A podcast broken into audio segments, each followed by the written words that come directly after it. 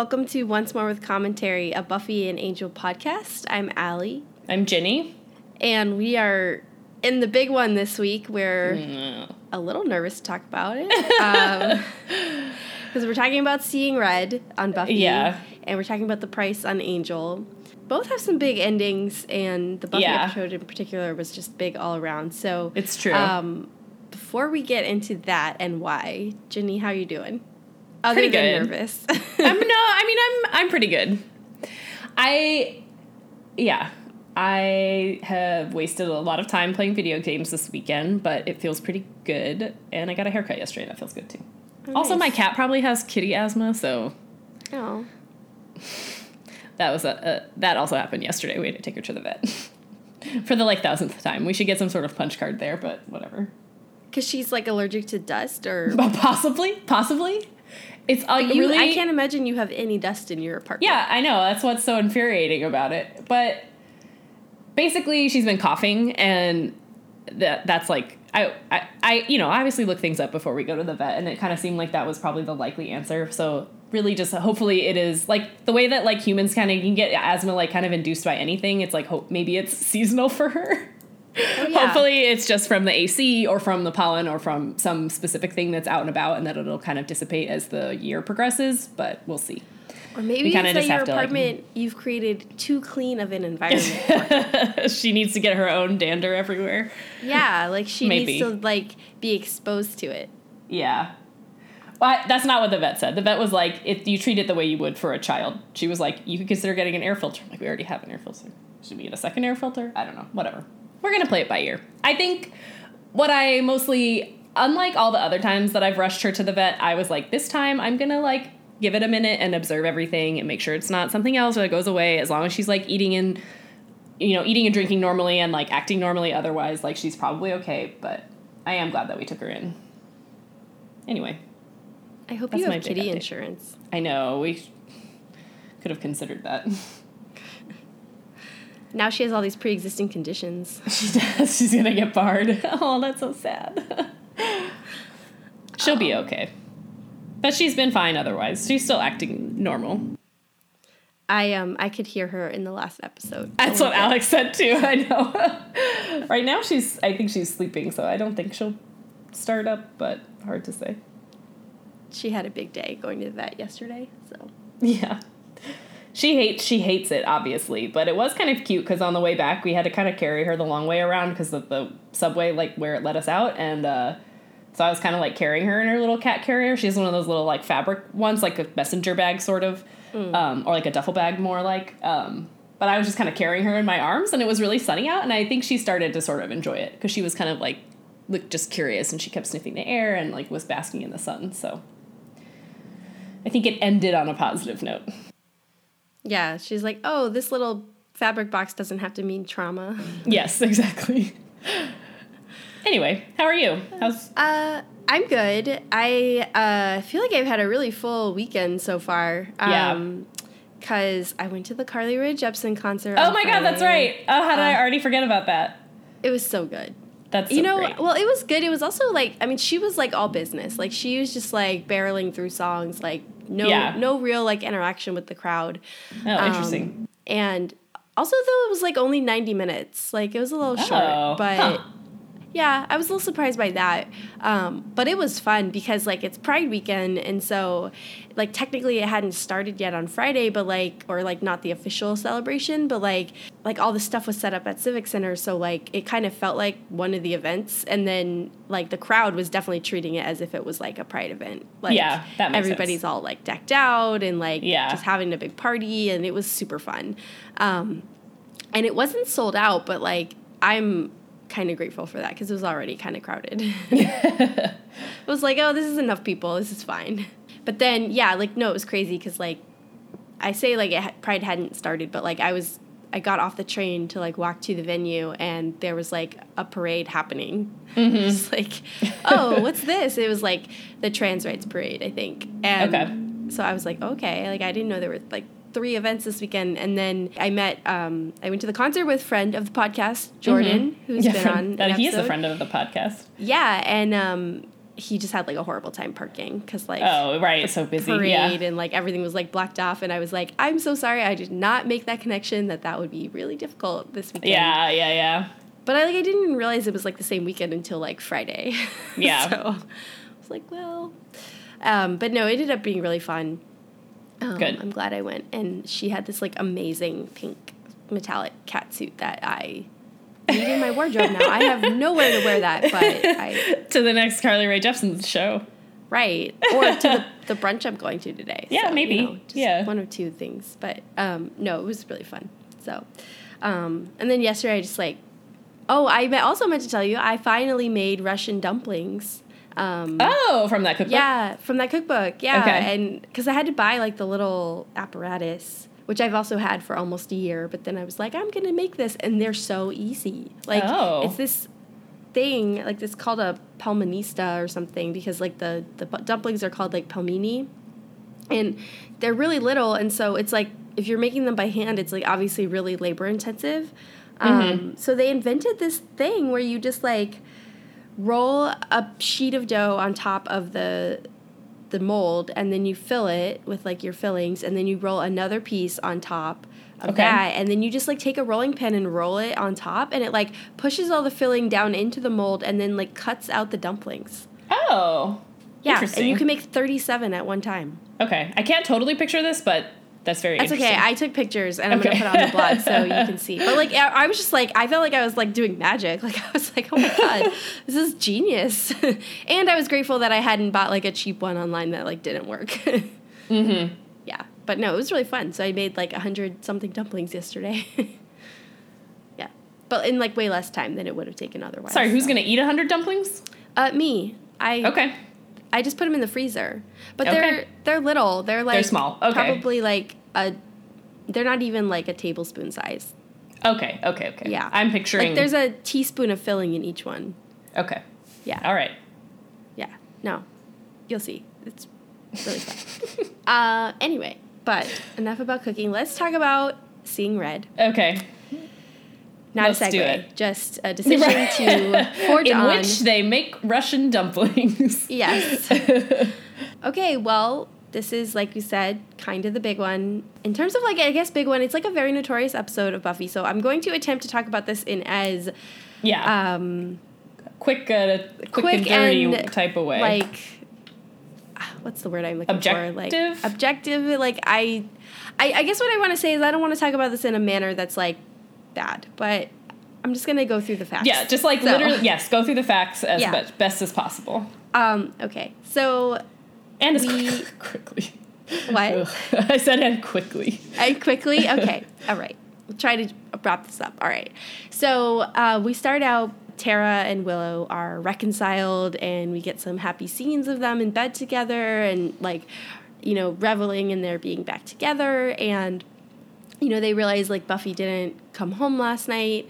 Willow kind of goes to see if she's okay because of like all the events of like, you know, they kind of like Willow's like, hey, like she was really bothered by the whole Spike thing, and Tara's like, yeah, because they're sleeping together. So, um, which is kind of a shock to Uh, Willow. yeah. But she goes to see if Buffy's okay, and she runs into Dawn only to find out that Dawn had already figured this out faster and um, was also slightly worried about Buffy, but um, said she had talked to her and so she's probably okay. And then um, Dawn sees that Tara's there and gets super excited and tells them, "Oh, don't mind me. I'm not here. Just you know, keep on what you're doing." um, but then where Buffy is actually is out trying to track down the trio because, you know, they discovered all these cameras and so she's just ready to deal with them once and for all. And come to find out she gets to their lair and they've cleared out. Like it's totally empty. Um, they have set kind of a Indiana Jones style booby trap for her though, um, which was kind of cool. um, but Buffy evades it and, you know, she she wants to find them. So she takes all the the evidence that she gathered from their lair back and has Willow start working on decoding it. You know, Willow t- like finally figures out, hey, I think they're robbing this like bank or they they've got a bunch of planned bank heists, but I think this is the one that they're doing tonight. And so Buffy goes and tries to um, stop them, but meanwhile, Warren and Jonathan and Andrew have killed a demon to put on a meat suit in order to access. yes, yes. yeah, essentially yes. So, yeah. In order to access this like Magic testicles. magic like cave where these orbs live that Mm-hmm. are if you use them they make you both invincible and really strong Mm-hmm. um, so warren uses them on himself so when buffy is fighting him she can't really beat him however by this point jonathan has kind of figured out that the tables have turned and that andrew and warren are plotting something against him so he runs at buffy and attacks her just so that he can tell her like you know, attack the orbs. Like that's what's giving him strength. So Buffy does that. Um, Warren jets jetpacks away. Um, Andrew tries to jetpack away and, and fails. And so he and Jonathan end up in jail. Like they get taken in for this attempted bank robbery. Jonathan now has confirmed that he definitely was set up to take the fall for this. Um, Andrew is just cranky because he didn't get away and Warren just left him there. So Buffy knows like Warren's out in the wind, but at least two of the trio are taken care of. Meanwhile, she and Xander are trying to kind of you know work through what happened. Um, you know, Xander's really angry at her for sleeping with Spike, and, and then as he says, doing it behind her back.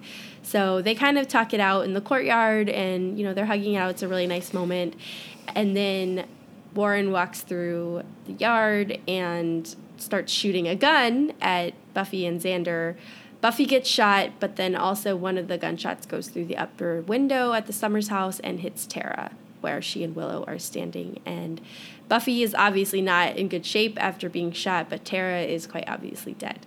Yes. Um, so that's already in the episode. But the part that I totally forgot, Yeah, and I oh. apologize, because Yeah. I think I was trying so hard to like talk around it. Um, when Buffy comes home after fighting the trio, no, it's after um, something oh no, else. before that, sorry, Yeah. she's she's out. Just random um, slaying.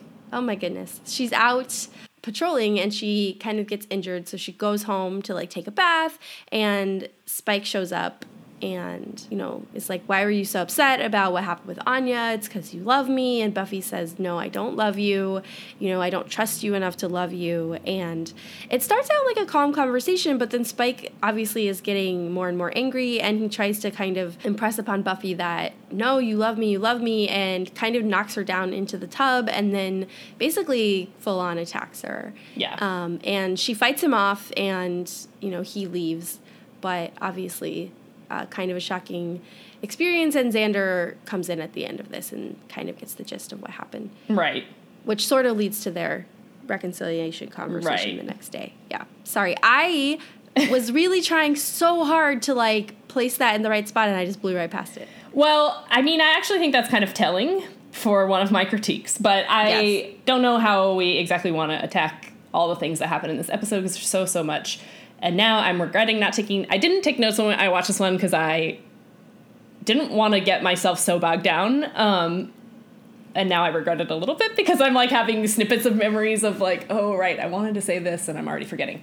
But I think just to start off, I, you know, this is like a this is a sensitive episode for a lot of reasons. I feel like you didn't quite describe what Spike does as trying to rape Buffy, but I think that's like Well- undeniably what it is. It is exactly what it is. And I get it because I also like don't. It's just like a hard thing to keep saying, and I don't. I get it if we're not going to keep using that word or not, but I think we're both in agreement that that's what's going on here. I think Um, we can use that word. I think. I like, guess I more so mean that I don't want to repeatedly say it because it is like depressing. But yes, sorry, that's not even really where I meant to go with this, but it sort of is. I guess I just want to say we've been talking about this episode, specifically the Spike aspect of this episode, for a long time. But I think this is going to apply to the Tara bit. uh, Tara dying in this episode also is just that in general, I can understand why if this episode, either of those or both of those, is a deal breaker for you as a as a person and a viewer, I would totally understand that. So like we're obviously doing this podcast because we still love the show, and just because there are there are definitely elements, a lot of it mostly in contained in this episode that I don't agree with, um, that I prefer to to not accept in my own personal headcanon of the show because I just genuinely think it is bad and inconsistent. So I guess I just mean to say that like I I'm never I'm not going to defend Spike. This is horrible and this is a reprehensible thing that he does. I still probably have in the past and will in the future defend why I love Spike because I don't accept this as a thing that he would do. So I guess this is all just my convoluted way of saying like if you don't like this episode, I get it. I don't like this episode either. But we set ourselves on this project. I still like the show. It doesn't ultimately ruin the whole show for me. So I guess that's kind of where I'm starting from, right? Of like, I get it though, if this is like too much for you and you never forgive Spike or you never forgive the show or any kind of variation of that. Because I think I think the two really heavy, annoying things that this episode does is like deal us a. I think we can talk about how we think the rape scene is handled, but they also kill Tara, which is mostly heartbreaking and a lot. But like your lead into this show, your lead into this episode is also like it's Pride weekend, it's Pride month, and it's I, it's definitely notable that of the of the few gay characters that are in the show, two of them are dead now. You know, so it's like there's just a lot going on in this episode that is tough. I think there some poor decisions were made. and I guess that's where I'm starting from. Yeah, um it it's interesting. I cuz I yeah, I I really wasn't trying to um I know, I know kind of smooth yeah. over what was Yeah. happening. No, I it is don't think you 100% were. he's attacking her as in raping her or trying well, trying to rape her. Um, Yeah. And I, you know, I my big problem with it I think is because like you said it comes across as like very You didn't know where you didn't know where to put it in the episode because it is a weird scene. It's like a weird it, it's scene. out of It's nowhere. Not, it's not. I think the reason it's so easy to lift right out is because it's it doesn't follow independent the plot. of almost everything Yeah. else in the episode. Exactly, But the one thing that is kind of frustrating thinking about it now is like, and like when I was watching it last night, is that you know the show is almost trying to do it both ways, where they want to show Yes. the Yes, yes, the, yes. the extent to which Buffy has tangled with this so-called monster. Yes. But they also want to present it in a way where you're supposed to forgive him. So they're setting you up Well- to have it both ways. And I'm not saying it's successful, but like or like whether you want to forgive him or not, but they're trying they, because I think there's a reason Buffy and Xander have this whole conversation beforehand where Xander is saying, if he didn't have a chip in his head, would you trust him with Dawn? Mm-hmm. And Buffy's like, that's not the point. And so the show is, I think, trying to make the point where Buffy has trusted him because of this so called leash on his head. But, you know, that is like her excuse, but like that also doesn't erase who he really is. And so then they're trying to say, like, oh, Buffy, this is who he really is. You should have been aware, like, this is what the Spike is capable of. But then also they want to have him do it while professing his love for her and then immediately decide, like, to leave town and go try to, like, fix himself. Like, I just. Well, yeah. yeah. I don't know what it is they're trying to say with it. It's like a really Yeah. muddy message, and so the only It thing is. you're left with at the end is like, did you just want to shock us? Like, yes, I agree. That scene I- is shocking to watch, but also like, You're what right. purpose You- does it serve? Because now, when Spike does come back, you have the problem hanging over you the entire time of like, How can she ever? to rape yeah, her? yeah. No, I agree. Actually, I love the way that you wrap that up because I have a lot of things to add to what you said. But you're right that ultimately, because there are aspects of that scene that I.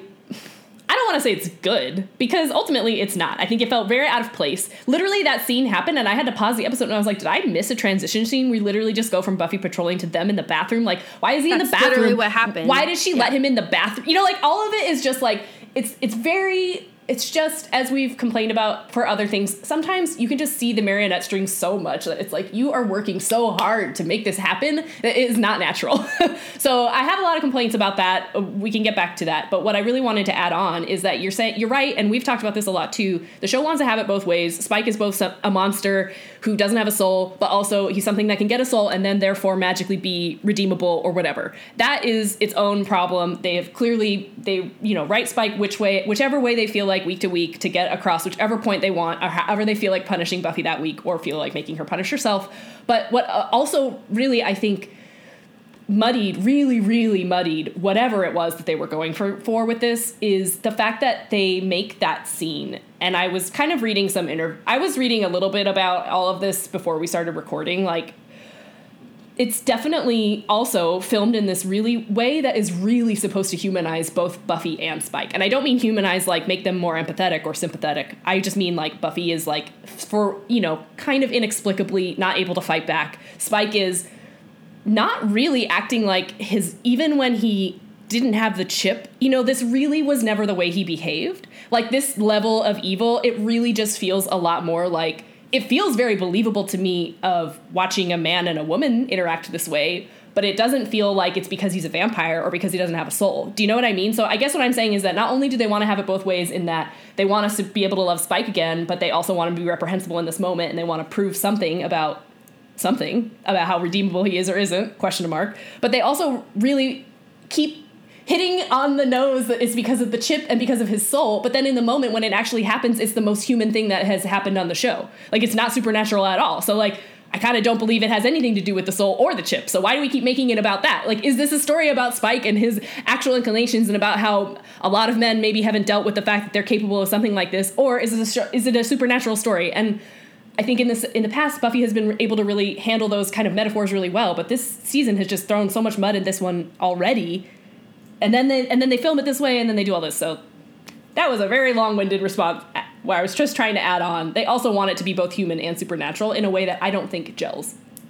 No, I think that's a great point, Jenny, and I'm glad you said that, and I'm glad you went on this long-winded tangent. Yeah, no, yeah. because I think you're right. I think, and that's something that, you know, I wasn't really thinking about so much, but like you're right. Like the way the film is, sh- uh, the scene is filmed, and like the intimacy of it automatically puts this like human kind of like gloss on it, right? And then mm-hmm. also the way Spike is acting, where he's acting like a man yes. who just feels rejected yes. and is trying to like reclaim any shred of this relationship that he can and then when that doesn't work he turns to violence which you know it's not yeah this i will say i the problem of this the way that they do it on the show is because they're using this very human like chain of emotions and the way they set the scene makes it feel very human to yes. make the point about him being not human, which right. is right. just right. a problem. Right. But I, I do want to also pause and say that I actually think that the depiction of the progression yes. of yes. this calm conversation to this violent act is something that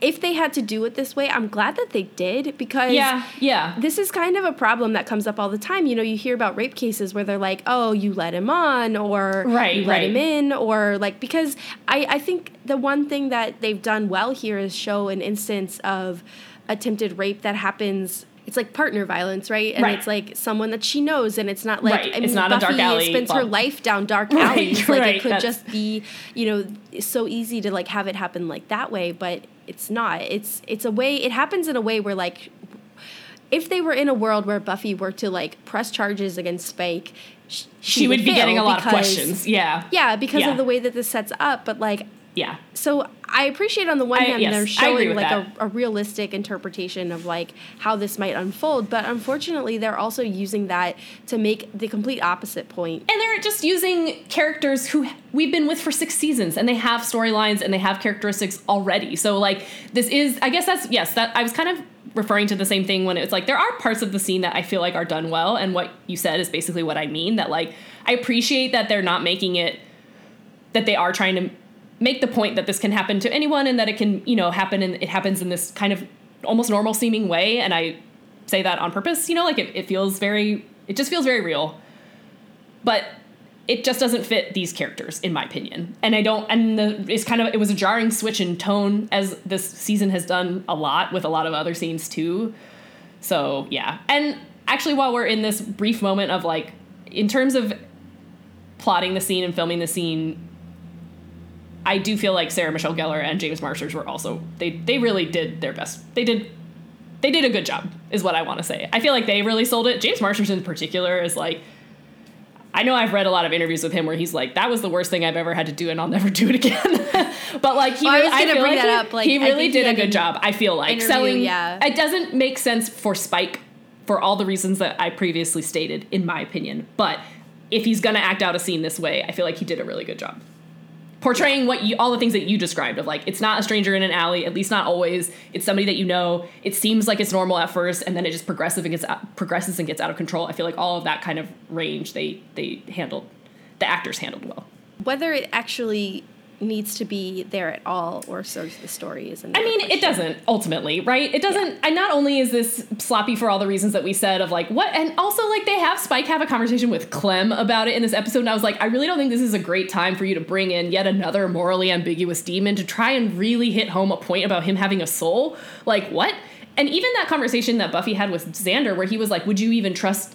him with Dawn if he didn't have the chip. Like honestly, yes, right? Like I would. Is Spike all of a sudden he gets his chip out? The first thing he's gonna do is eat Dawn. Like I'm sorry, he without the even with the chip he could easily have done harm to Dawn in countless other ways. So like I just don't buy that logic. It's fine that Buffy doesn't trust him ultimately. I think that's a fair point, but like really this really trying to pin everything on either the chip or the soul is just so unsuccessful to me. I think that's the the big problem, right? Is like and we've we've mentioned it now like three times, but like that is the problem is that the writers seem to be under the impression that they've made a point that they haven't. That Spike is only leashed by his chip and it's domesticated him, but like we see it as like that might have been the catalyst for him Right. hanging out with this team, but like his emotions have domesticated him Right, more right. than the Yes, ever a could. And so that's why them trying to use that in this instance to be like, oh look, he really could be a monster Yeah. you know, and never mind that for this scene, you have to remember that Spike can attack Buffy because Right. she's the only one he could ever do this to because the chip would fire otherwise. Right. But yeah, it's. Well, and also, like, now, like I said, the problem of coming back when we see Spike again is like, chip or not, soul or not. Like, right, right, right. Why does it matter? why does it matter what's now you've written yourselves into a corner where why would we ever redeem this character you know Right. And I will, with that note, say that, I mean, we redeem Angel and he's done much worse. No no no Or i'm the saying same, but we haven't- no but i'm saying yeah. why would we because i think the point is that the soul is supposed to redeem him and so Right, that's right, why when he right, comes back right, he has a soul and that's the important point is that they're saying this is a different spike and that's the argument they make every single episode on angel is this is a different person. So we have to buy into that if we watch angel but the point that i'm saying with spike where You're they've shot themselves in the foot is they've already made that point independent of his soul. So what does Right, it matter? right. Like What because does- exactly. on one You're right, hand you're they're right. trying to say Angel and Angelus are two different people, and Spike is making the argument that he can be good Spike without a soul. So Right, right. It's just, at least until now. So I'm just saying like You're right. No, you're right. for You're right. Spike You're right. that line doesn't exist. You're right. Yeah. No, it's true. I think my other two kind of bigger picture complaints about this as a plot point really is that it does feel I mean this whole episode is it's hard for me to know because of like my actual age and generation of how much of this stuff you know when this aired in the early 2000s in 2002 some of this stuff wasn't maybe as cliche as it feels watching it now 20 years later uh, nearly 20 years later. But I still ultimately also just take issue with the fact that mostly that that we just need to make this point that even Buffy can be assaulted. Cuz I get it and I like I said, I understand the point that they're trying to make, but as a, as a woman that goes through the world pretty much always aware, never really not thinking, "Hey, I might get assaulted today." You know what I mean? Like it's always I'm not saying it's my main thought and I'm like that's always running through my head, but it's kind of always running through your head and it's annoying to see to not have any reprieve from it. That even in this show, even I have to watch it here, even I have to see it here. It's not really what I signed up for, and it annoys me. So that annoy it annoys me that I guess they've done gymnastics in the story to make it so that Buffy is just physically vulnerable enough, even though she's an actual literal superhero who has beaten Spike repeatedly. But that that just to make this point that like even she could this could even happen to her. Is it's like I know it could even happen to her. I know it could even happen to me. I don't want to think about it. so that annoys me. And I think more so, it's just it is definitely a, a little bit of a problem that, that this is ultimately this happens to motivate Spike to go get his soul back. You know, and that is like, oh, so it's also this isn't something that is important to Buffy's life. It's not important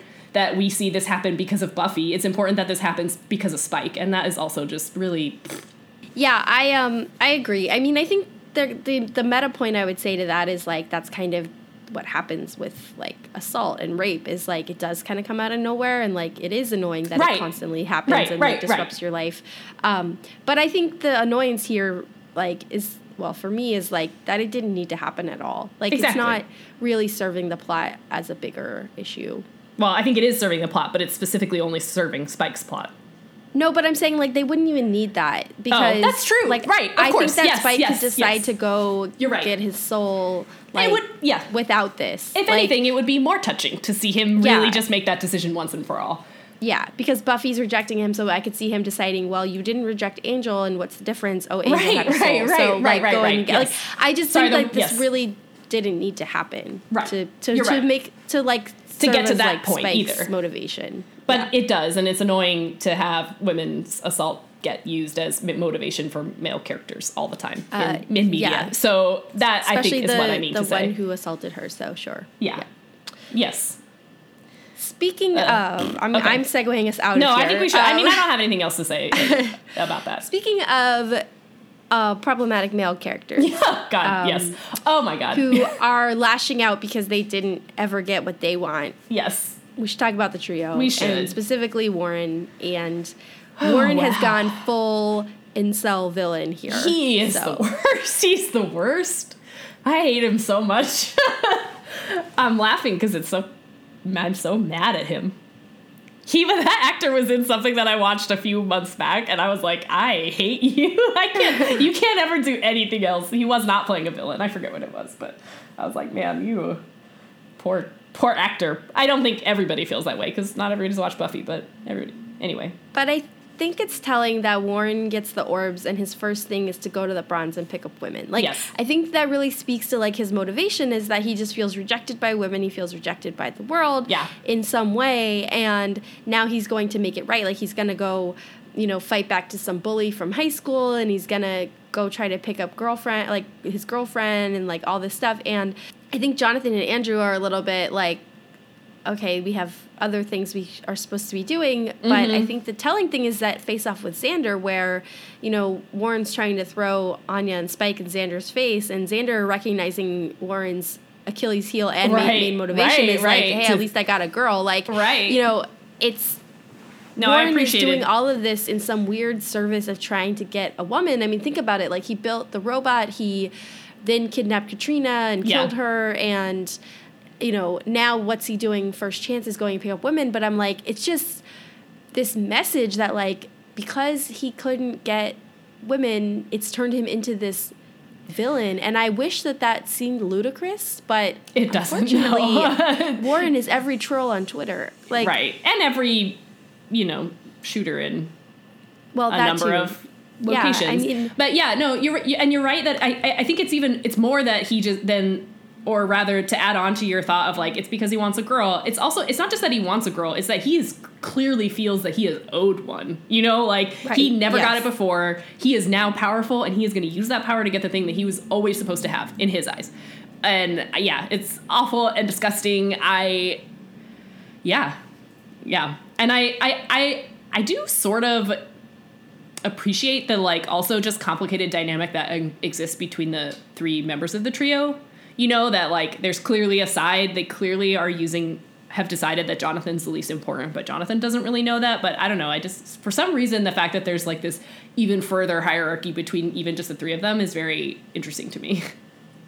And that Andrew somehow seems so willing to like follow Warren It's so true. blindly. It's true. Um, although I couldn't tell in this episode if they were suggesting that perhaps Andrew is in love with Warren. I think they were, and I yeah.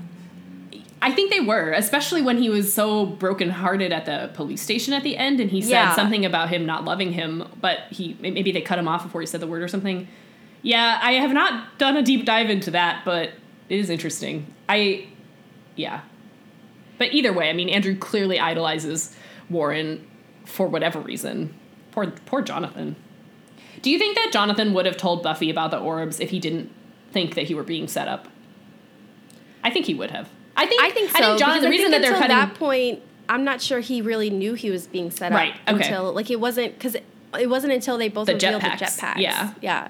And I do feel like actually the reason that Jonathan is getting cut out, at least by Warren, is because he's the one who's really he's really the only one who has at all questioned the morality of anything that they're doing. I mean, he's obviously gone along with everything up until this point, so it's not to excuse him, but he's the only one that even asks some of those questions. So you know when he's like, oh, so I, I guess I. I just wish this didn't happen to Jonathan. And unlike with the Buffy thing, where I'm like, I wish they didn't have to make this dumb point about Buffy getting assaulted to do blah, blah, blah. It really pains me as a viewer and a fan to see Jonathan end up this way, but I, I don't think it's the wrong choice thematically or like within the story.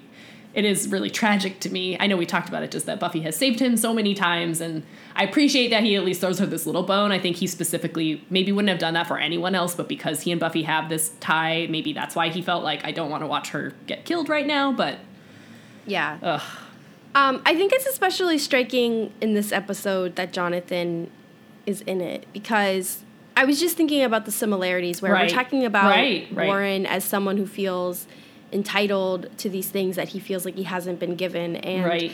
you know he he's going through these magical means to try to get them but then they're taken away from him and then what his his instinct is then is the human way Right. which is well I'll just a shoot gun. you Yeah. Yeah. and I think it's really striking because the show Buffy has gone to this well before, right? Where only with Jonathan, um, really. Yeah. with the with Jonathan back in season three, and it turned out Jonathan was just trying to kill himself, but you know this this threat of like a school shooting. Mm-hmm. Um, but that that's really what happened here, and we talk about the comparison between Warren and all these you know men who Real go and shoot up schools Yeah. and office office places and all of that. It's like, well, Warren does exactly what they do, which is, well, what's my what's my resort here is I'm just going to come and shoot Yeah. you. Like, how dare you do this? Like, Yeah. I will kill you. And I, I, I see the like. I don't know if that's the point the show was trying to make Yeah. because when Kind Warren comes with- with yeah. the gun, it's such an intimate setting that I don't Yeah. I don't know. Like I I'm drawing a parallel, but I don't know if that's supposed to be there. But what I what I found really interesting is the the spotlight on this idea that Buffy's wrangling with humans. Right. So no, yeah. No, I like they've spent all this time this season using supernatural slash scientific means to try to take Buffy down. Where it's easy to kind of lose sight that oh she's tangling with like people. right.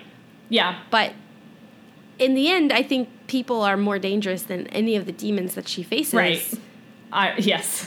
yeah. Which, uh, which ultimately does kind of just lead to again the just like the real the muddiness of the morality in this episode is just all over the Yes. place, but I agree with you. I do ultimately think that this trio plotline was pretty successful for pretty much the reasons that you're saying. I mean, it just feels so realistic, but not in a way that is like, but why would it be here? Like I, I I mean, they're definitely the root of some of the like weird tone inconsistencies in this in this season, but I feel like the overall storyline is still pretty powerful. Yeah. And I, I bring this up, this weird segment, Mm-hmm. um, because I, I was really struck by it where, like, you know, Darla is the only demon we've ever seen grab a gun, right? Yeah, Like, yeah, and and that, that might just speak to Darla, but like it's it is striking that Buffy is fighting these monsters that are so dangerous, but she's doing it with like medieval weapons and mm-hmm. stakes and her own brute strength, and like they can kill her, sure, but like if they if she defeats them, they tend to kind of just like go try something else, yeah. like somewhere else, like but Warren's instinct Right. is to now come back and just Right. take care of her once and for all with the easiest weapon available to humans, which is a gun, and. right.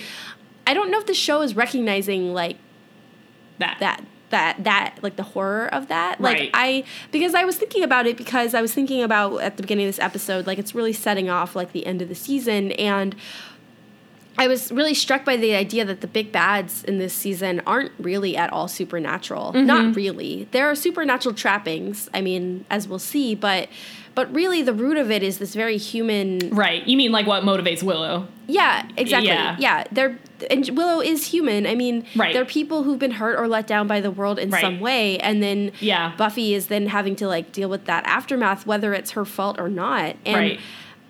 Yeah. on the one hand, I'm like, okay, like it caused some annoying plot points, but on the other, like it's a very striking idea. I think it's a And- really good idea. I think yes, yes. I think you're making you're making really good observations, and I I agree with everything that you're observing. I think I think that's true. That this yes, I'm struggling to decide if I like it or not ultimately. But we still have a few more episodes to go before I think I have to make that call. but I mean, yeah, I, I that's the thing. Like, I don't agree with the way it takes the plot. Like, I think you can still make that point and have Tara not die. Yeah. But I yeah, just like I think so too. And we don't need to you know assault Buffy either. So I shoot. I just had a I mean, Ha- don't you think it's possible that Willow would have the same reaction if Tara was just close to death? Yes. And I think it would again like like we've tried they've tried to do a lot in this season and to do a lot of metaphors but because they just haven't been as clean as someone some in the past like i also in some ways again it would be a better storyline for willow to re, to relapse even with Tara, you know what I mean? Like it's this it's weird that it's like it doesn't she doesn't have her whole life and well-being doesn't have to be pinned on one person, nor do I really think it is. You know, if Tara hadn't died, I think it's very possible that Willow would have dabbled in magic again down the line. Not necessarily gone to this immediate, you know, other dark place, but uh, yeah, yeah. Yes. I think they they took a big swing with this season. I appreciate that they tried to do something different because you're you've also I think we both noted a lot in the last seasons. You know, it's like a, a big bad, a bigger bad, a bigger bad, a god, and then it's like, what do you do from that? So in a way, it makes a lot Humans. of sense. That's right, it. exactly. Humans. But in a way, it makes so much sense that in a, that they've sort of dialed it all the way back down to like now she's just dealing with humans and see how much bad stuff there is here too. I think that's a very good idea. I think they just are so used to writing the other storylines that they were just really struggled to like make the metaphors work and make all of the seams kind of come together. So it's like so much of the season has been like such good ideas, so poorly woven together. Which is so strange because Yeah. when you're dealing with humans, it doesn't have to be metaphorical anymore. Exactly, It can yeah. just be you can just be depicting the actual thing and why not? Because so much of like growing up is like realism, right? Well, so like- I think it would have worked out really well if they had a season focused on like the ups and downs of growing up and dealing with the real world and like said, you know what, it is the real world. We're not gonna use metaphors, we're just gonna show you what happens. Like yeah, and they just didn't know, know, how like- to do that and have it still feel Buffy and still feel like monsters are there or vampires are there. I get it. I I'm think sure you could walk that line in a better way than they've done. It's true, but I also wonder then thinking about it now, you know, some of that was probably feedback from the network being like, "Hey, we bought this new show. You need to give us some flippin' monsters," you know, or not bought this new show, but like it went to UPN. Like, I, I can understand also being like, "Cool idea. You need to add more monsters." so I can, I wonder if a little bit of the inconsistencies are coming a little bit from that kind of tension between maybe what they thought they could do and what the network would let them do. But I've never actually read anything to that effect. I just think about TV and networks a lot, so. I mean, we pretty much breezed over the Tara and Will, um, Xander stuff, which I am fine with. Xander was very irritating to me at the beginning of this episode. He was pretty redeeming at the end of it. I thought You his the Anya and yes, Xander I'm so sorry. Yes, Anya. Um, four letter names Yeah. with A's. I don't know. Um, I almost said Anya and Willow at the beginning. Yeah. So, yeah. So I guess it's like I don't want to. I, I liked Anya's little tidbits in here. You know, she's trying to be a vengeance demon again. She gets so distracted that she doesn't hear the girl clearly trying to make her wish. Is you know, it was it was funny. I guess Xander was annoying. He still really needs to think about himself and his life. I felt like he made a decent turnaround by the end, though. I really, really liked his conversation with Buffy when they're in the garden, where he's like, "Hey." They both admitted to messing up, and I really appreciated that because I thought it was like a really genuine moment between friends. I, for once, didn't feel like he was secretly still trying to hit on Buffy the way he even seemed like he was doing an episode or earlier in this episode ago. I liked their scene. Yeah, Xander was very frustrating because he kept telling Buffy like you were doing this behind my back. Right, And I'm right. like, I'm sorry, in what way does she owe you to do this in front of you? Like I don't know what business it really was of yours. And Xander's awfully awfully selective about Spike where like he's angry about him sleeping with Buffy, but he's perfectly happy to like go into battle with him Right. and like Which she calls out. Buffy calls out. yeah, no, and, but it's true. And Yeah. yeah, Xander's just I guess what I'm I'm, saying forgiving is him I- in like anticipation, but like well, this is his low point. It is, but I guess I mean to say though, I felt like he said that stuff in the beginning of the episode, but when they were talking in the garden, he wasn't saying that stuff anymore. So I guess what I'm saying is I think he showed a modicum of personal growth in this episode. I'm sure he's still ultimately harboring some of those feelings and sentiments, and he really, like I said, he needs to take he needs to sit down and really think about himself. But I do I did feel like he said, "Oh, it hurt me that you didn't tell me, but I understand why you didn't." because I- you knew how I would have reacted. And I feel like that was the first time that he's ever owned up to that dynamic or you know, that dynamic to their relationship and that specific like chip on his shoulder that he has. So, I appreciated that he owned up to it a little bit at the end. yeah, and I like that he did what Buffy wanted when he comes into the bathroom right after Spike That's true, leaves, yes. And like Buffy's like just Don't? don't, Yeah. and he doesn't. Yes, and I agree. I, I was like that. Phew. Okay, Yeah. Xander can display some maturity when he wants to. right, of like this isn't your situation and this is immediate and you need to give her some time before you Yeah. Fight a and battle for her Willow and she- then coming in and Buffy being like, like silently even. And Yeah. that is some great acting by Sarah Yeah. Michelle Gellar, by the way. Just to but just to be like communicate, like do not say anything, just go. Yeah. Like yeah. fix this Yes. or whatever. Um, sorry, I know what I wanted to say a little bit ago when we were kind of talking about how they've stumbled with the metaphors and maybe they don't need them all the time. I think a good example of that in this episode, and this is kind of a minor thing, is that uh, you know, Warren goes to get these orbs. They're just very testicular, and I felt like that was Yeah. like, do we need to be that on the nose with this? Did we ne- again? Did we need another metaphor in this storyline? Because this storyline is pretty real world. Not sure we really need it. So well, that I, was like, I, eh. I couldn't remember, but I was kind of chuckling to myself because as soon as Jonathan was like, bust his orbs or whatever, Yeah. I thought the joke, the obvious joke would have been for Buffy to immediately like kick Warren in the balls. yeah, yeah, yeah, yeah. and then realize like, oh, whoops. You but, mean this? um, yeah. Yeah. It was also I didn't actually That really felt like a missed opportunity. I wish they had chosen another magical element, but whatever. Um, I didn't even really think about this, but something that Alex pointed out that in retrospect is just really funny is like, okay, so they plan all these bank heists or, you know, heists of bank transportation, and this one is like a big payout from the local amusement park. Which, like, okay, find it kind of silly, but they really film, like, why did they, why was that the setting for this fight? They just could have been at any driveway with a bank vehicle, a security vehicle, you know, an armed vehicle. Like you didn't need the carousel in the background or whatever, or the Ferris wheel. Why was that a part of this story at all? Why did we waste any words on that? also, how much business is the local yeah, Sunnydale exactly. amusement park even getting? No one would go to Sunnydale. You die there. yeah, okay, so that was weird. Whatever. anyway, I guess. Yeah, I mean, the final element of this episode, obviously, is that Tara gets shot with a stray bullet. And it's awful. I definitely cried a little bit, teared up, even though I knew it was coming. It.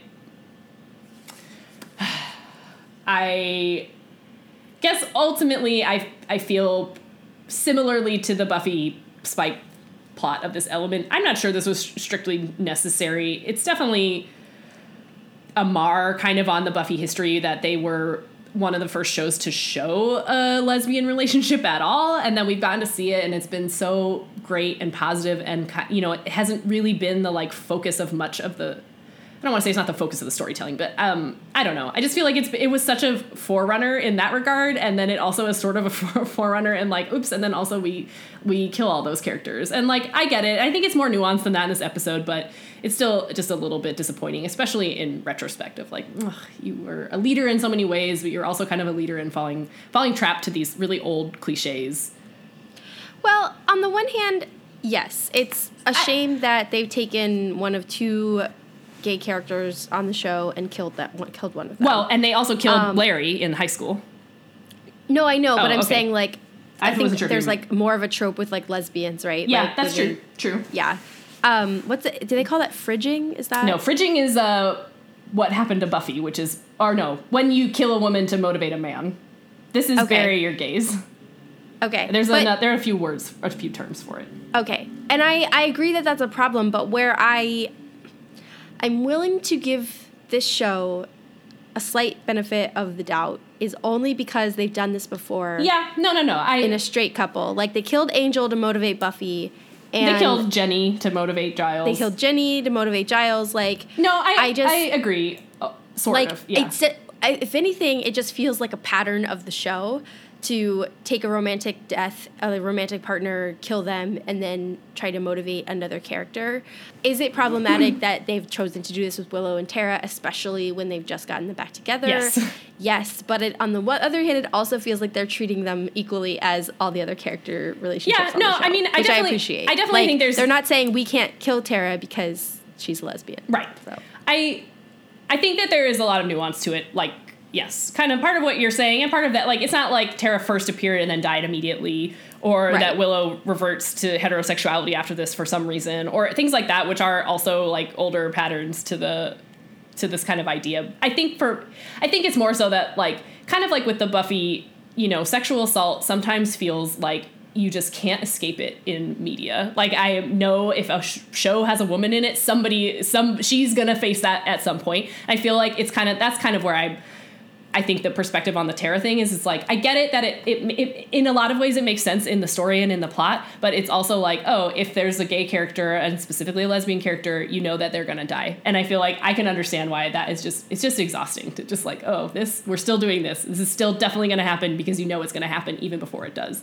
and I I don't feel like I thought that when I first watched it because I hadn't I don't know seen I don't know. I just hadn't seen as much. Well, I didn't because know in as much, 2002 there weren't as many instances of lesbian characters on TV. Well, I guess that's exactly. I, but I guess that's the point too. Of the two char- two lesbian character, maybe there's five on the air in 2002 total, and one of them dies. Like those aren't great odds. So No. I guess that's where that's why it's problematic. It's not because none of it makes sense in this storyline, or because they've really handled it poorly in this episode. If any, I mean, I do think it's like it's so sad and so tragic that I really deeply felt it as a viewer in a way that made me. I, it didn't make me like it. I hate it, but you know what I mean. Like I, I really felt it. I really felt that moment, and I feel like that was because they've done such great work with Tara, and she's been so good this season. That's why it feels extra tragic. But I just feel like it would be remiss to not point out why it's also a misstep.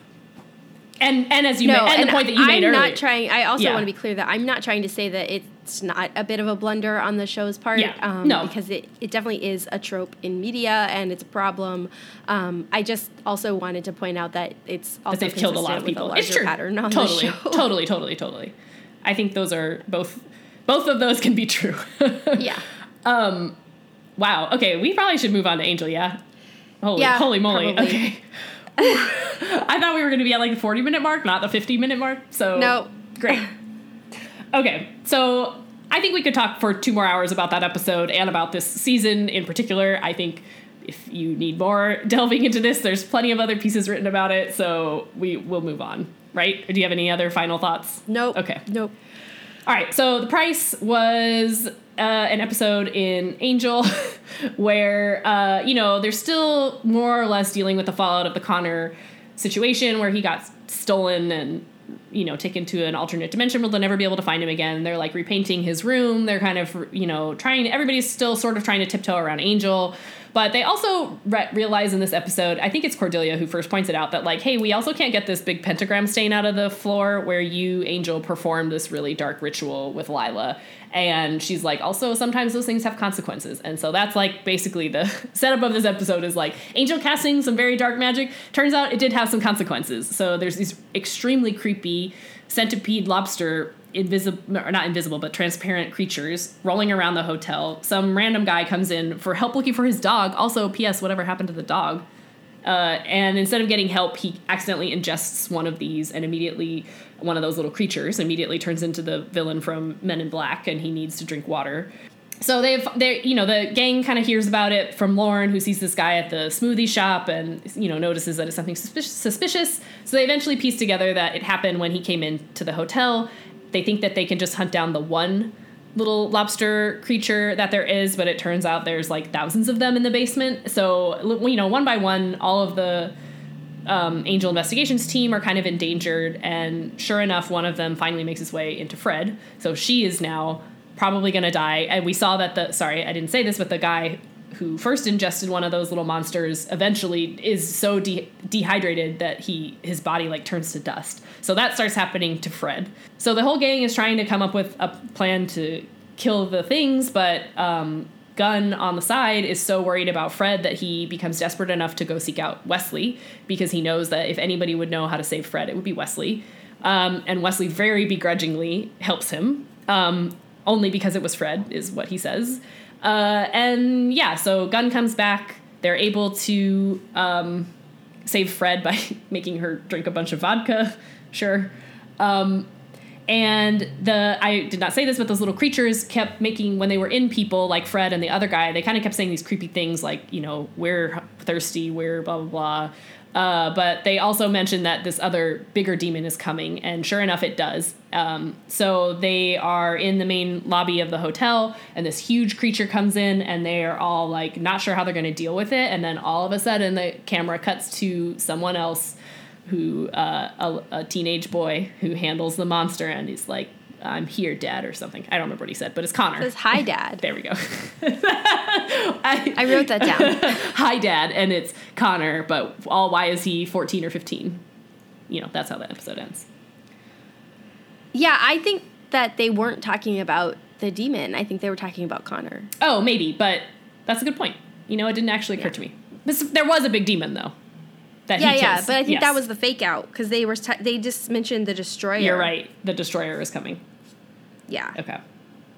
but I my main problem with this episode was that I had already forgotten that Angel performed dark magic. Me I too. know I know, me they too. They keep pointing to the pentagram, and I was like, yeah, I don't remember I what that I- was from. When they kept pointing to it, I definitely thought, oh, it was from when there were 20 different demon tribes all trying to steal Yes, Connor. I was like, I one of them did it, right? Yeah. Yeah, and so I was a little bit like it kind of undercut the episode Yeah, a little bit, where it's like they're paying the price because I was like, for what? And I don't, Like, yeah, I, don't remember that being a big plot point of like, you shouldn't, you really shouldn't do this. You know, again, is like they have these, in their head, they imagine that these conversations happen that never did. Or, yeah, I mean, and maybe it's never did. really clear like where these little slugs were coming from and Right. like ultimately what they wanted. Like they kept saying it, but it was like, yeah, I don't. And then Cordelia just like, Oh, right. Cordelia uses her demon powers that she still doesn't really know or understand to kill all the slugs. yeah. So Yeah. I guess they didn't really get what they wanted. I don't know. Yeah, I I don't hate this episode. Um for some reason I thought it was like the next season because I didn't remember it was tied in with Connor coming back. Yeah, I, I was surprised that Um, Connor came back so soon. I thought he didn't come back for a little bit longer. right. Maybe the that's what I finale or the next ep- or the next season. Yeah, so I was surprised Yeah. about that too. Yeah, but no, he's he's back. Although we don't. I mean, all we know is that he is back. So Right. and clearly built to or grew up being a warrior. Like he's basically like Groosalugg. Like he's just like Yeah. decked out in his weapons and you know killing giant demons that look like they dropped out of video games. Yes, um, it did look like that. pixelated and everything. Yeah, I mean, I, I agree. This is like a fine episode. I don't have major complaints. At least nothing new. I am definitely still annoyed at how everybody's talking about Wesley because I just. Even Fred, the last that we saw, kind of handed him, you know, gave him a what to, and so I think it's a. li- I'm I appreciate that he feels anything for Fred still, not just because he had feelings for her, but because she was the literally the only person that you know visited him in the hospital and didn't try to murder him. So like I, I I think that part really checks out, and I thought it was touching. You know that he is. I don't know. I guess I just it's so hard to see Wesley in this place. It's so hard to see him. That conversation with Gunn was like brutal. Once again, everything about Wesley guts me. You know that like also that Gunn then doesn't reflect on it and like apologize and think maybe we are being unfair to you because again, this whole episode is about how they're like Angel has brought this on them by a decision he made unilaterally, and then somehow that's fine. You know, it's just because it was his son, but like I don't know. I just really don't understand everybody else's logic. I if it was just Angel, I would get it, but I don't know why Cordelia's buying into it or why Gunn is. Like Gunn and and Angel have butted heads. whole stance of like I can't even consider Wesley's Right, side. yeah, I have to consider why. Why, Like, yeah. What in what way is Angel earning that? Like Wesley has done so much more for the team Yes. and like not made like he made one unilateral decision and yes, it was a bad decision. Yes. And it didn't go the way he planned, but like Angel has done way more. so many other things almost as bad and they're just like oh no we can only go with angel and it's like it's true fred is the only one that went to see wesley and i love that wesley calls it out where Yeah, like I was i thought for sure my friends would care enough about Yeah. me to want to hear my side Yes. and understand what happened and like basically like no they didn't care Yeah. so So I still am mad at everybody for that. I thought the Groosalugg was great in this episode. I really wish he stuck around longer. I don't. Re- I, I don't remember when he leaves either. Maybe he never leaves, but I'm certain that he leaves. But I, I, I did enjoy him. I always enjoy him in the background. Not even when he's just played for comic relief, but now they're sort of sowing these seeds of like, hey, you know, he's getting jealous of Cordelia and Angel's relationship, which I think is is fair based on everything that we're seeing. You know, she's kind of repeatedly putting prioritizing Angel above everybody else, and they, she tries to explain that like, well, he's he's my work priority, but you're my you know rest of life priority. But it, I can definitely see why it doesn't feel that way. But I guess I'm just saying that like. First of all, yes, all of that obviously needs to come to a head. But even when the Groosalugg isn't just playing, kind of being played for laughs, I thought he did a nice job in this. I really like him. uh sunburst splendor is a hero more worthy of a champion And then his stumbling over purple, purpla. Purple. yeah. and they, they're like and yet you have no problem with pomegranate Is that my mother's name or something like that? i love that whole exchange it was really cute. But yeah, like I feel like he's such a nice addition to the show. I kind of wish that he became more permanent, but whatever. Yeah. It's the least of my concerns when we're mistreating Wesley still. I also totally for- forgot to mention the like little Lilah, um, what's his name?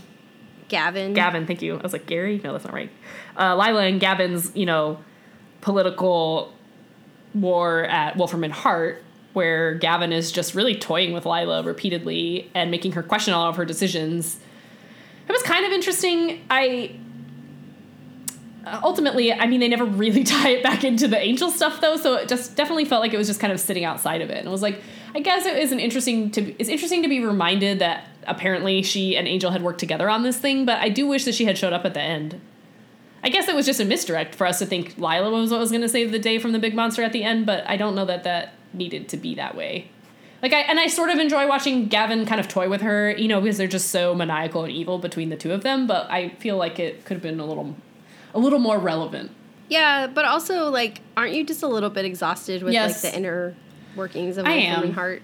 I like and I like Lilah and I like Daniel Dae Kim, a Gavin, but yeah, it was like a little okay, sure.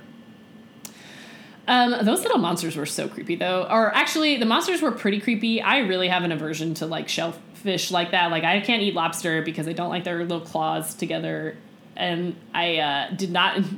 The claw is the Uh, I tastiest can't. part. I, if you somebody pulled out the meat for me, I could eat it, but I can't. The way their little bodies come together really grossed me out. And then it was the same when the like the guy kept getting dehydrated and his skin was cracking. Oh, like really, I had to look away a couple times. It was so gross.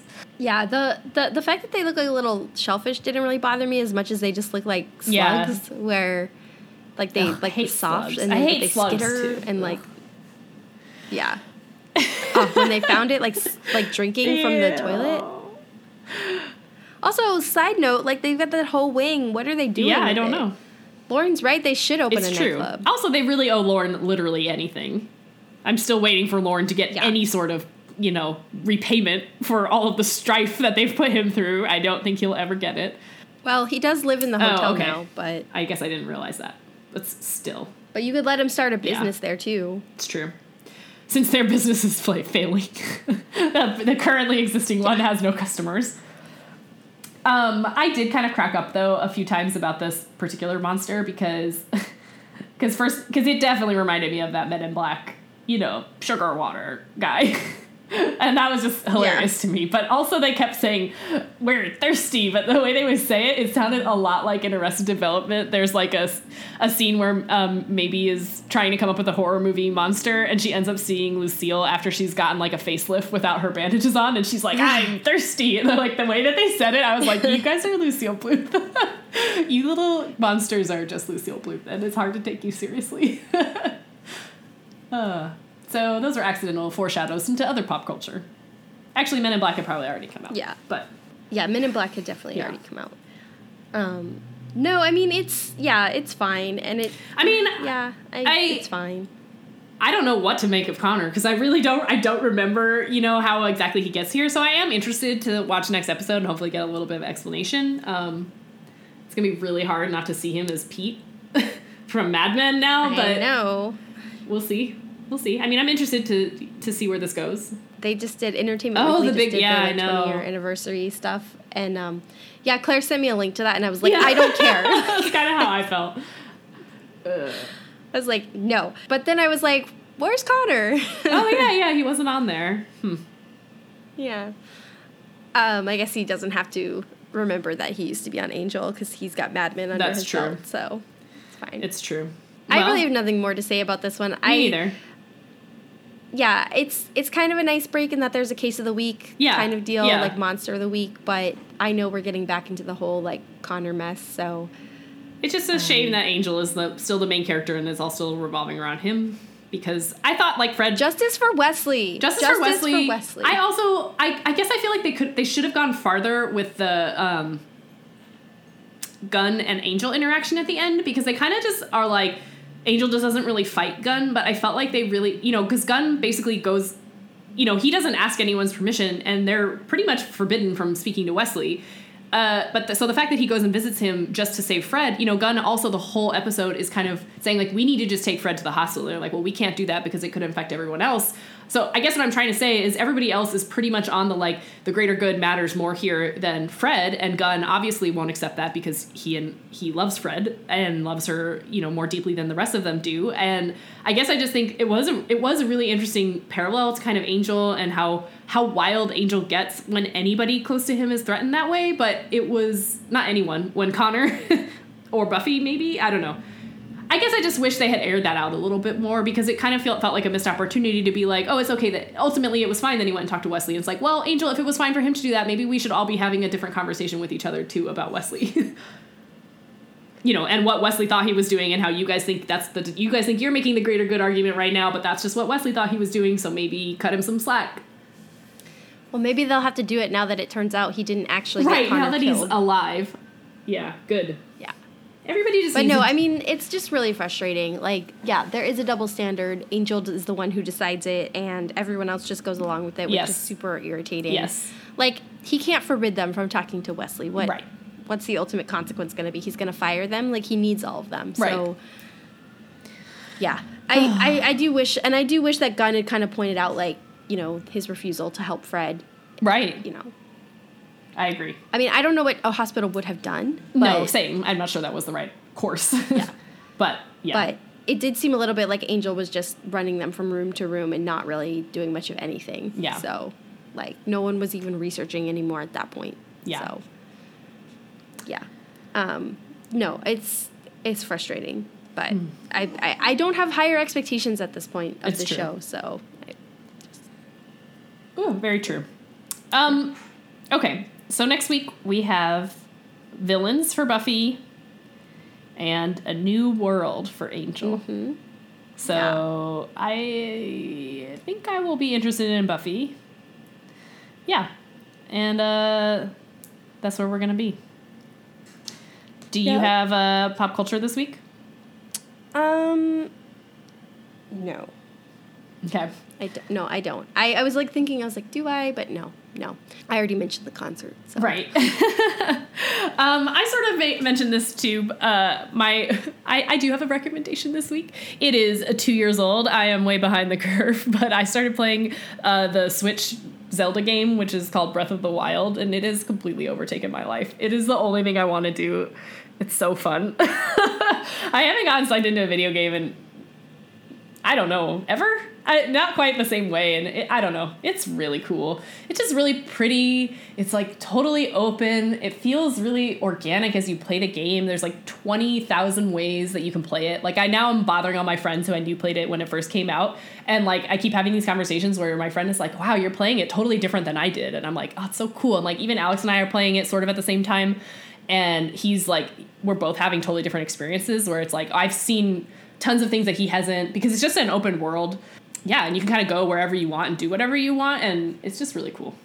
I'm really enjoying it. Also, you get to cook in the game, which I mentioned to you yesterday, but it is so cute because you can like so you like pick up apples and you pick up like you can buy food, but you can like you can like hunt animals so that you get little meat, but then you'll find little cooking pots kind of just placed throughout the world, and you can mix things up, and it's good because it gives you like it restores your health or it gives you special powers. You could be like extra sneaky or be stronger when you're fighting you know monsters or whatever, but um mostly uh, the whole game soundtrack is beautiful. Like it's so relaxing. I definitely started listening to it at work this week um, just as like a really nice background music. But the little sound effects when you cook are like it's it it's so hard to describe but it's such a it's such a little satisfying scene that i like I find myself watching it a lot. Like you can skip past the little like animation of him cooking, and I do if I'm making like 20 dishes in a row, I'll skip it. But I I really like to watch it. It just like makes a little clink clink clink, and there's like a little Yeah. a little cute melody that kind of plays behind it, and it's like it's so so satisfying.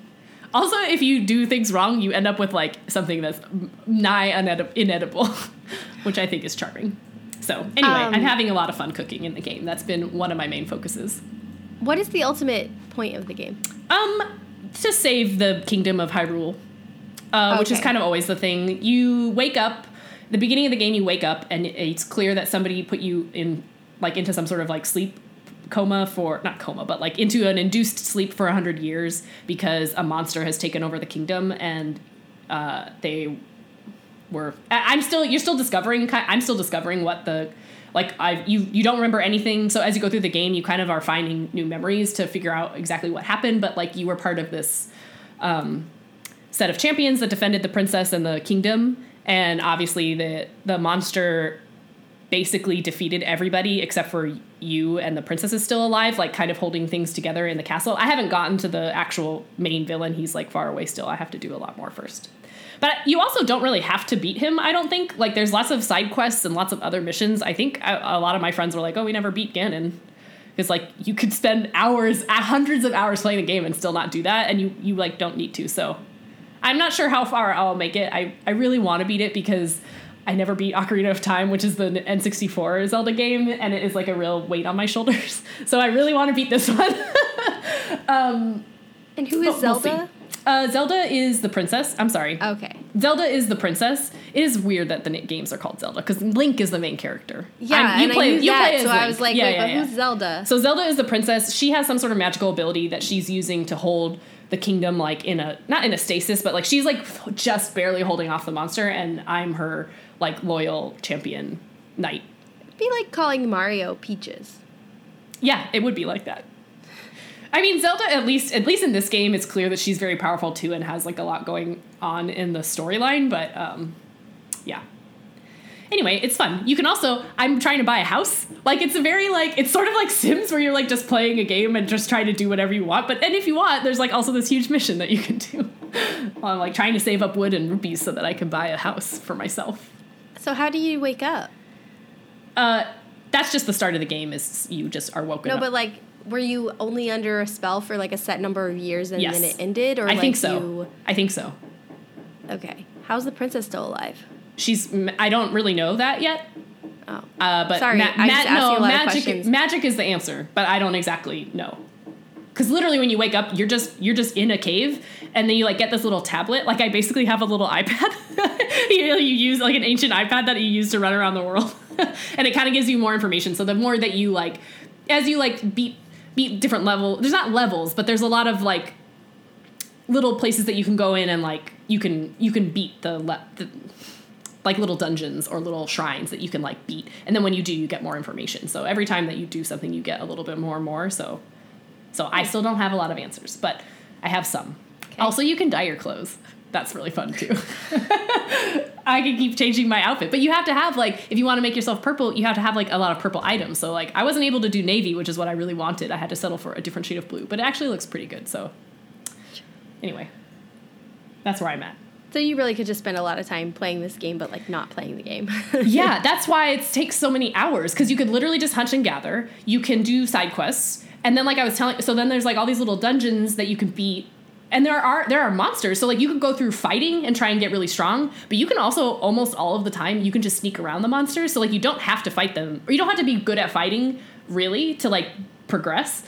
But also a lot of the a lot of the game like level the little mini levels that you reach aren't about anything other than they're just puzzles so it's like really fun to find a new shrine because they're all just puzzles and you have to figure out like how to get like a, a piece of machinery to work a certain way by using the little magical powers that you've developed and so that's what i'm stuck in right now i'm stuck in a dungeon that i can't i have i beat two parts of it but i have to do two more and i haven't figured it out but it's like so addictive to just be like oh just five more minutes and i'll have figured this puzzle out and then you don't figure it out and it's 30 minutes later anyway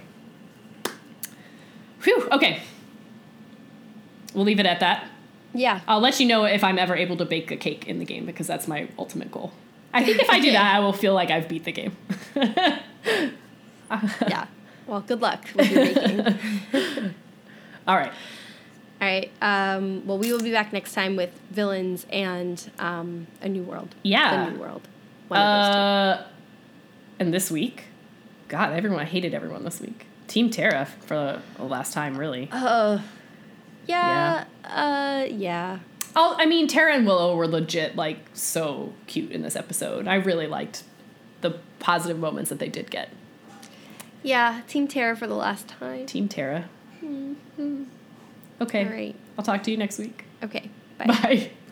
Once More with Commentary is produced by me, Allie. And me, Ginny. Our theme music is from the album Rockingham by Nerf Herder. And our podcast logo is by Ryan Cooney. You can email us at scoobies at oncemorewithcommentary.com with any feedback, questions, comments that you have, and find us on Twitter and Instagram at OMWC Podcast.